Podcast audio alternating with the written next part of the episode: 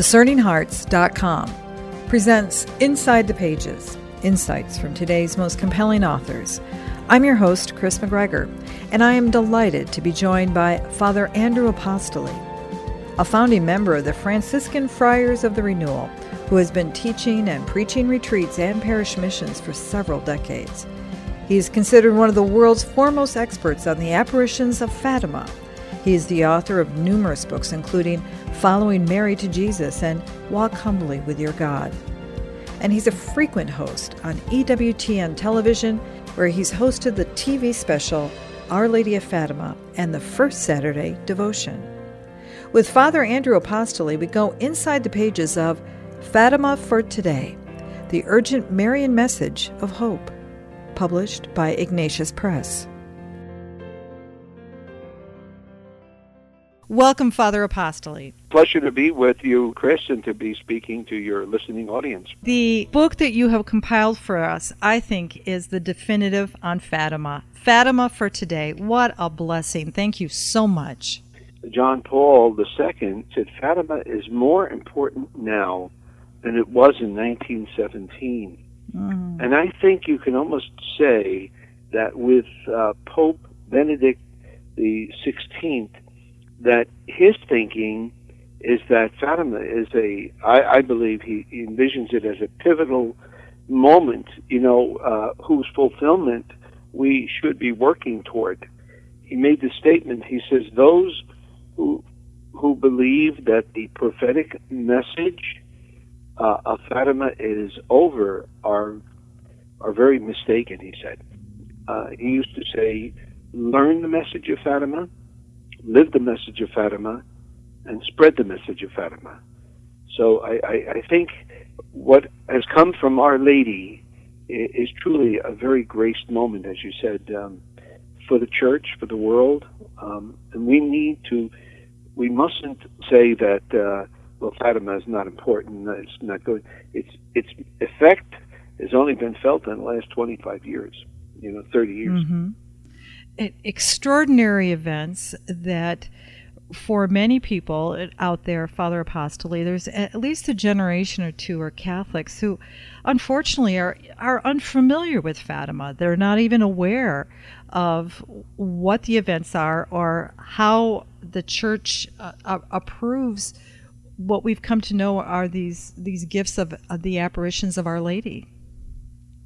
Yeah, that's very true, uh, Kris, and it's very sad that, um, as you say, approximately two generations of our young people have not really heard the message in a way uh, that it was presented with clarity, completeness, and in a way that challenged them to respond to Our Lady's message. That's the important thing. And even though this time has gone by, what we need to do really is almost have a, a new uh, uh, you know, a kind of renewed um, proclamation of the Fatima message, what Our Lady was telling us, what she was asking of us, and how we can fulfill um, her her uh, plea for peace in the world, for the conversion of sinners, and uh, that will lead to to what she promised. She said, "In the end, my immaculate heart will triumph, and uh, many souls will be converted, and in the era of peace."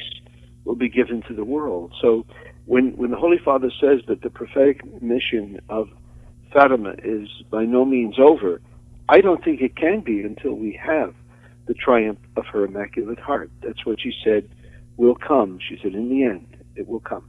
Uh, the 20th century, an, an incredible period in human history where, of course, there is a genocide that occurred on the earth. That uh, I think it's been stated, Father Apostoli, that never in, in human history have more human beings died at the hands of other human beings than in the totality of that 20th century. And yet her message came to these three small children to say that there is hope if you just turn to Jesus, if you turn to God. And that's what's so phenomenal, isn't it, about Fatima? Absolutely, yes. Yes, you are right in saying that uh, the last century was uh, a century of such great, uh, as they used to say, uh, man's inhumanity to man. Huh? Mm. Um, Pope uh, John Paul, when he approved the message of divine mercy, he made a point. He said, in the most violent century known in human history, I mean, we had two world wars, we had atomic bombs, we had concentration camps, we had uh, uh, all kinds of uh, of evil, you know, uh, inflicted on human beings. The dignity of human beings was being undermined by the way they were being treated and destroyed. Um, and, you know, Our Lady came, Lady came to warn us about all of this. And she came to point out the way that this could be avoided. It all requires the people doing their part, their prayers, their sacrifices, and especially the five first Saturdays devotion, which Our Lady specifically asked for as part of the um, plan, her plan, her uh, you know direction for the conversion of Russia. And now we're going to not only say the conversion of Russia, but we've got to have the conversion of uh, all those countries that the evil of communism, which today we see as secularism, it's rampant in our country, and so many all the Western countries of the world. Um, this this evil, she had told us about it. She warned us about it, and um, she was pleading with her children, you know, to live good lives, do penance, uh, pray for the conversion of sinners, and when when enough of them are converted, then that peace will come and uh, we can do that with, you know, if we only apply ourselves to Mary's um, peace plan, as it's often called the peace plan of Fatima. Mm-hmm. Um, if we only carried it out, you know, living good lives through our prayers, especially the rosary. She asks for the rosary every day. And we've got to encourage our people to do that. You know, this is a plea of our mother, isn't it? Huh? Mm-hmm. Our Heavenly Mother. And she loves us and she's concerned about us. And so, why don't we listen? Hmm? Why don't we take it more to heart? If this is something Our Lady wants, that's reason enough to do it. Don't you mm-hmm. think so, Kris? Oh, I think so. I, what I love about Fatima for today is that you really bring to us that that call for our continued conversion, and one of those elements, of course, is that devotion to the five first Saturdays. It's very, very true. In my book, I refer to that devotion as Our Lady's Spiritual Formation Program. Mm. And, and the reason I do so, if you live that devotion, okay, Mary, I think, was making sure that her children were in touch, first of all, with the sacrament of reconciliation, confession. Mm-hmm. If there's anything that has suffered in the last 40, 50 years, it's been the falling off the number of Catholics going to that beautiful sacrament of God's mercy.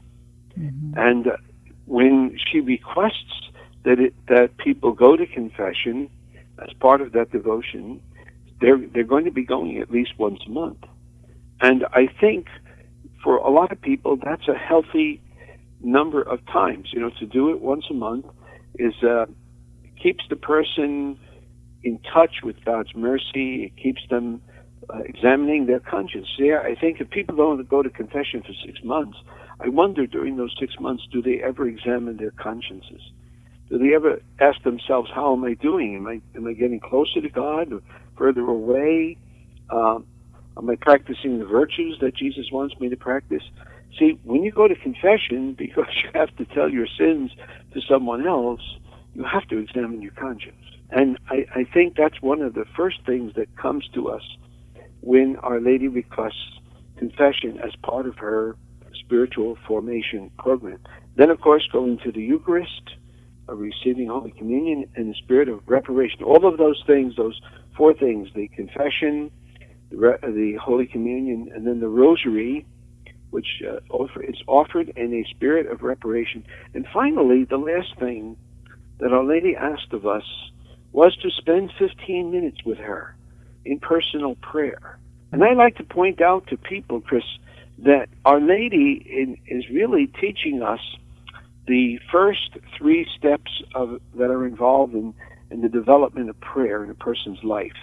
We call it the prayer of the lips, which is the formal prayers that we recite. So we have the Our Fathers, the Hail Marys, the Glory Be's, the Apostles' Creed, the little decade prayer, you know, Oh my Jesus, forgive us our sins, save us from the fires of hell, lead all souls to heaven, especially those most in need of thy mercy. Mm-hmm. All of these prayers, this is the first step of prayer, is to use the words of another to help us pray. And that's why, you know, God himself in the Old Testament inspired 150 Psalms so people could pray to him, you know. Mm-hmm.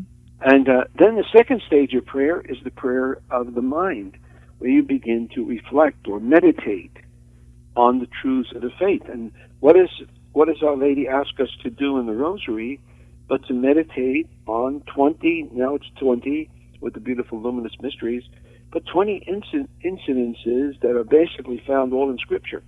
Mm-hmm. And they tell us something about our faith. And uh, it's a wonderful encouragement for people to meditate, you know. Mm-hmm. And then finally, the third prayer is the prayer of the heart. That's more spontaneous prayer, you know, when you speak from your heart and, uh, you know, have a little heart to heart conversation with the Lord, or in this case, Our Lady was asking for that. And I think she's actually encouraging her children to do that, to become comfortable with being able to speak to the Lord or to her divine Son, to her, um, in their own words. And that conversational prayer, that heart to heart prayer, she asked for that. All in a spirit, by the way, of offering a reparation for the sins against her immaculate heart. For those times when she is offended by blasphemies, for example, against her immaculate conception, against her perpetual virginity, her, against our belief that she is the mother of God and our mother, spiritually our mother, mm-hmm. uh, against those who keep the young from her, and finally for those who uh, disgrace her images, you know, desecrate them and uh, just present them in a horrible way. So you, you, can see Our Lady is actually teaching us to pray. That's why I opened the book, uh, Kris, with the idea of Mary, showing Mary's role in Scripture, especially beginning with Genesis, where she is proclaimed and foretold as the woman mm-hmm. who will crush the head of the serpent. Remember, God spoke to the serpent and uh, I will put enmity between you and the woman, between your offspring and hers, and you shall strike at his heel, and he shall crush your head. And we also believe Our Lady crushes that head, the head of the serpent See, so she was already in that battle from the very beginning. And then we find her again in the book of Revelation, the end of Scripture. She's mentioned again when St. John says, I saw a great sign appear in the sky, a woman clothed with the sun, standing on the moon with a crown of 12 stars, you know, uh, on her head. She is our great queen. And what appeared you know, after St. John saw the woman, he saw the red dragon, remember? Mm-hmm. And it's interesting, but Pope John Paul, Paul II, in his talk at Fatima in 1982, practically identified the red dragon as communism. You know, so it's a very, very interesting thing that the Holy Father would make that connection. Fatima, of course, is more than just the events of the six apparitions to Our Lady to three really very young children in Fatima, Portugal, and then would culminate again on that great event on October 13th, where tens of thousands of people would actually see an incredible miracle. I mean, what more? I mean, do you need when you have newspaper accounts and people who are skeptics all saying something's happened here?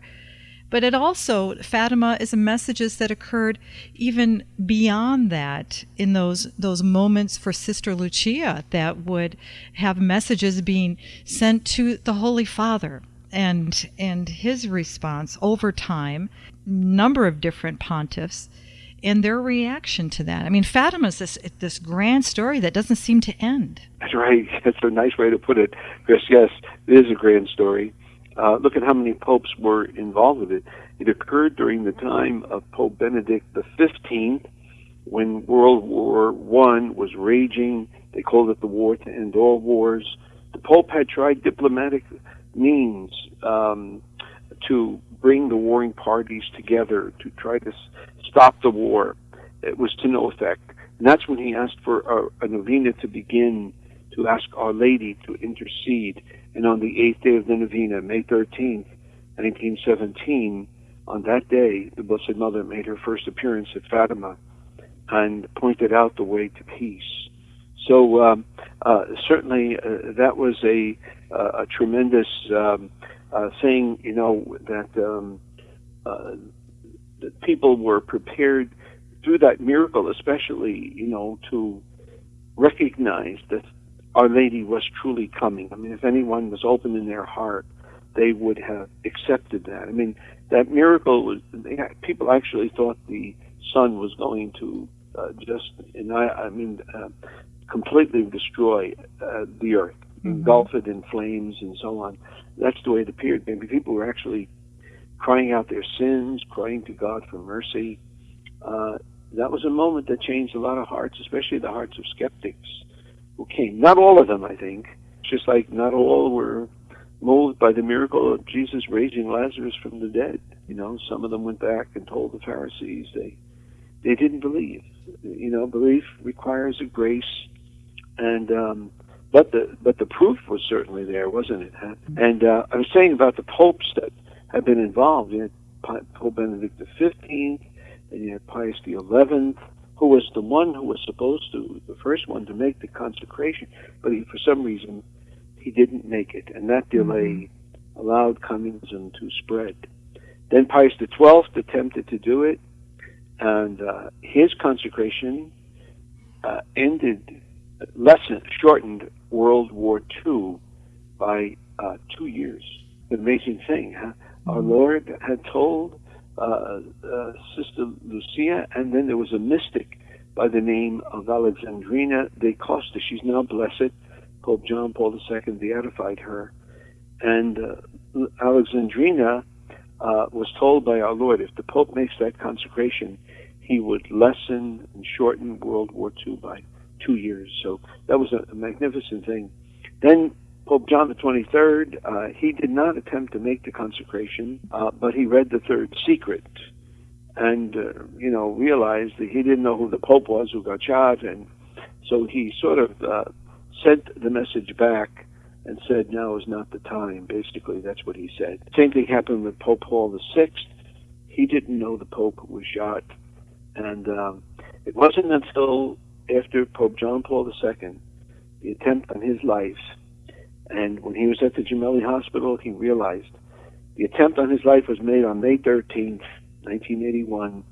Blessed Mother appeared on May 13th, 1917 he asked to see the message, and when he read the third secret, which begins with the Pope, you know, uh, an angel trying to touch the earth with flaming sword, which probably would have indicated like a nuclear war or something engulfing the world in flames. But the breezes from Our Lady's hands stopped those flames from touching the earth. Mary, I'm sure, protected us from uh, nuclear war and other great tragedies uh, many times, and maybe we're not even aware of all the times that she intervened for us. When he when he read about the assassination attempt and he realized that his assassination was on May 13th, Mary's first visit apparition was on May 13th.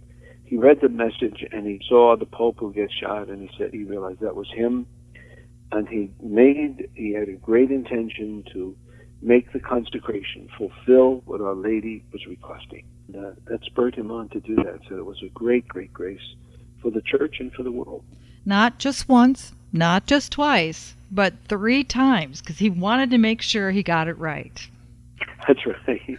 That's right. Yes. See, the first time he did it, he was in the hospital. He wrote the prayer. He called it a mm-hmm. prayer of entrustment, and it was carried out, uh, I believe, in Saint Pat and Saint uh, Peter's, uh, but the Pope himself was not even there and he didn't do it with all the bishops. The one in, that he did in 1982, when he went back, when he went to Fatima to thank Our Lady for sparing his life, he went exactly a year after the assassination attempt. When he did it then, that could have brought about the conversion of Russia. But um, uh, what happened was it wasn't done with all the bishops. Pope John Paul II entrusted the uh, mission of getting the letters out to the bishops to join him in the consecration, you know, uh, on uh, May 13th, 1982, uh, he asked them to join him, but the letters went out very late, hmm. and the Pope was very, very upset with those who were entrusted with that task. One almost wonders, was there any effort to try to uh, prevent that consecration? You never know. And finally, uh, in 1984, when he did it, he did it on March 25th. He himself oversaw the sending of the letters out to the bishops. They, he sent them out on, on December the 8th, 1983, to prepare for the consecration on March 25th, 1984. And over 2,800 bishops responded by signing the, he'd asked them to sign a, um, uh, part of the, you know, the, the envelope, the, the, the letter they received, part of it was to be detached, sign it, and send it back to the Vatican, and almost uh, over 2,800 bishops um, said they would be joining with him in the consecration. So it was the absolutely overwhelming number of bishops. So heaven, even Sister Lucia said the, the Pope did the best he could. And when you've done the best you can, even the Blessed Mother's not going to expect you to do better than that, right? That's right. I mean, he She's used a good every mother. grace that God, that's right. He used every grace that God gave him, and uh, uh, and so that is why you know I think I tried to answer all the objections to the consecration in the back of the book. You know, I mm-hmm. explain it historically in the chapters, and then show how what Pope uh, uh, John Paul did, you know, had all been approved at the time of Pope Pius XII when he tried to do it. And Sister Lucia had, um, when she prayed before the Blessed Sacrament, Jesus told her to do what the bishops of Fatima had requested, and that is to consecrate the world, you know, because that was the request that came from a mystic mm-hmm. by the name of Alexandrina da Costa. She lived in Portugal, and the Sacred Heart asked her to have the Pope consecrate the world to the Immaculate Heart of his mother. So that had to be part of the consecration. Then, of course, Sister Lucia receiving the request of Our Lady of Fatima to consecrate Russia in a special way. So the bishops of Portugal said to Pope Pius XII, consecrate the world with a special reference to Russia, and that will fulfill both requests. The request of the Sacred Heart for the, for the consecration of the world, and the um, the request of uh, Our Lady of Fatima for the consecration of Russia to Immaculate And that's exactly what Pope uh, Pope John Paul II did. That's why Sister Lucia said, "Heaven accepted it," and that I think that's very important that people realize the consecration is done. What's not done, though, is the, our need for prayer, especially the five first Saturdays devotion. Prayer and sacrifice. That's the key to the salvation of souls, which will bring the peace of the world. There are so many out there, Father, that are spending so much of their energy uh, questioning uh, what even Sister Lucia said that it is it's done, it was taken care of, it's finished. And yet right. they spend all this energy on whether or not the consecration has occurred. What is the third, third secret? And just as you said, they're not focusing on what the real spiritual message was of Fatima and that need for that conversion today, right now. And that could be a sign of some major work of the evil one is to distract and divide by using these these non-issues now. And I think that's what's so beautiful about what you've done in Fatima for today because you take them on and say, "Okay, everyone, enough. Let's get on to the real message of Our Lady." That's right. You know, um, Sister Lucia, when she was alive, lamented the fact that the Five First Saturdays devotion has been so neglected. She said it's the most neglected part of the whole message of Fatima. And remember, when the Blessed Mother said, uh, said in her July uh, apparition, July 19, uh, July 13, 1917, when she foretold the rise of communism in Russia, remember she said, an evil will begin in Russia, mm-hmm. and that will spread around the world. See, so Our Lady, Our Lady knew what this evil was. And then she said, I will come and I will ask for two things, not one. See, the first thing, in fact, she asked for was not the consecration, but it was the five first Saturdays devotion. She called it the communion of reparation. We explained that earlier in the program. Mm-hmm. You know, so the con- going to confession. By the way, you can go to confession a week before or after that first Saturday, and then going to communion on the first Saturday of the month for five consecutive months. Then going, then saying the Rosary in a spirit of reparation to Mary's Immaculate Heart.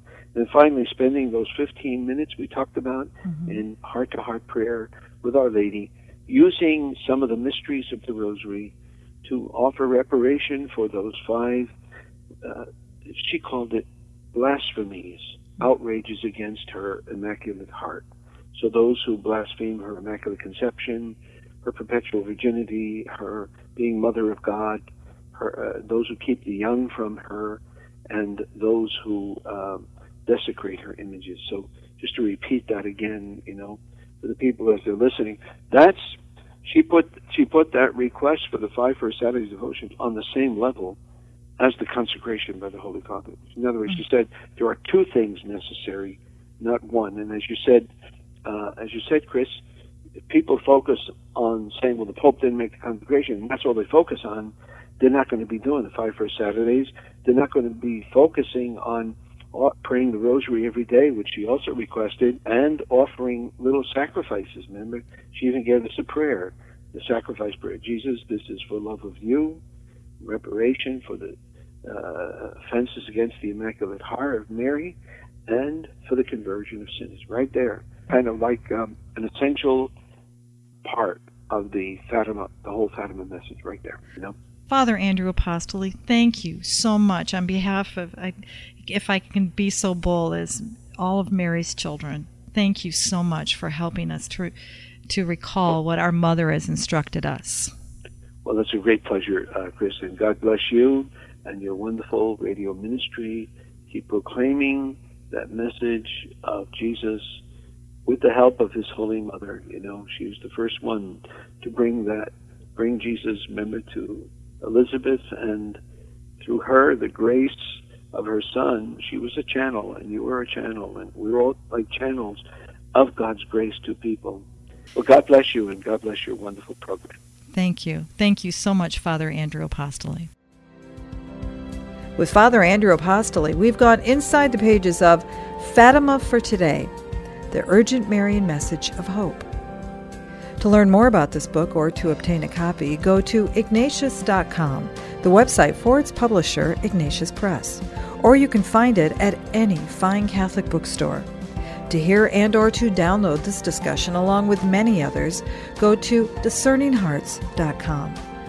This has been a production of discerninghearts.com. I'm your host, Kris McGregor. Join me next time for Inside the Pages Insights from today's most compelling authors.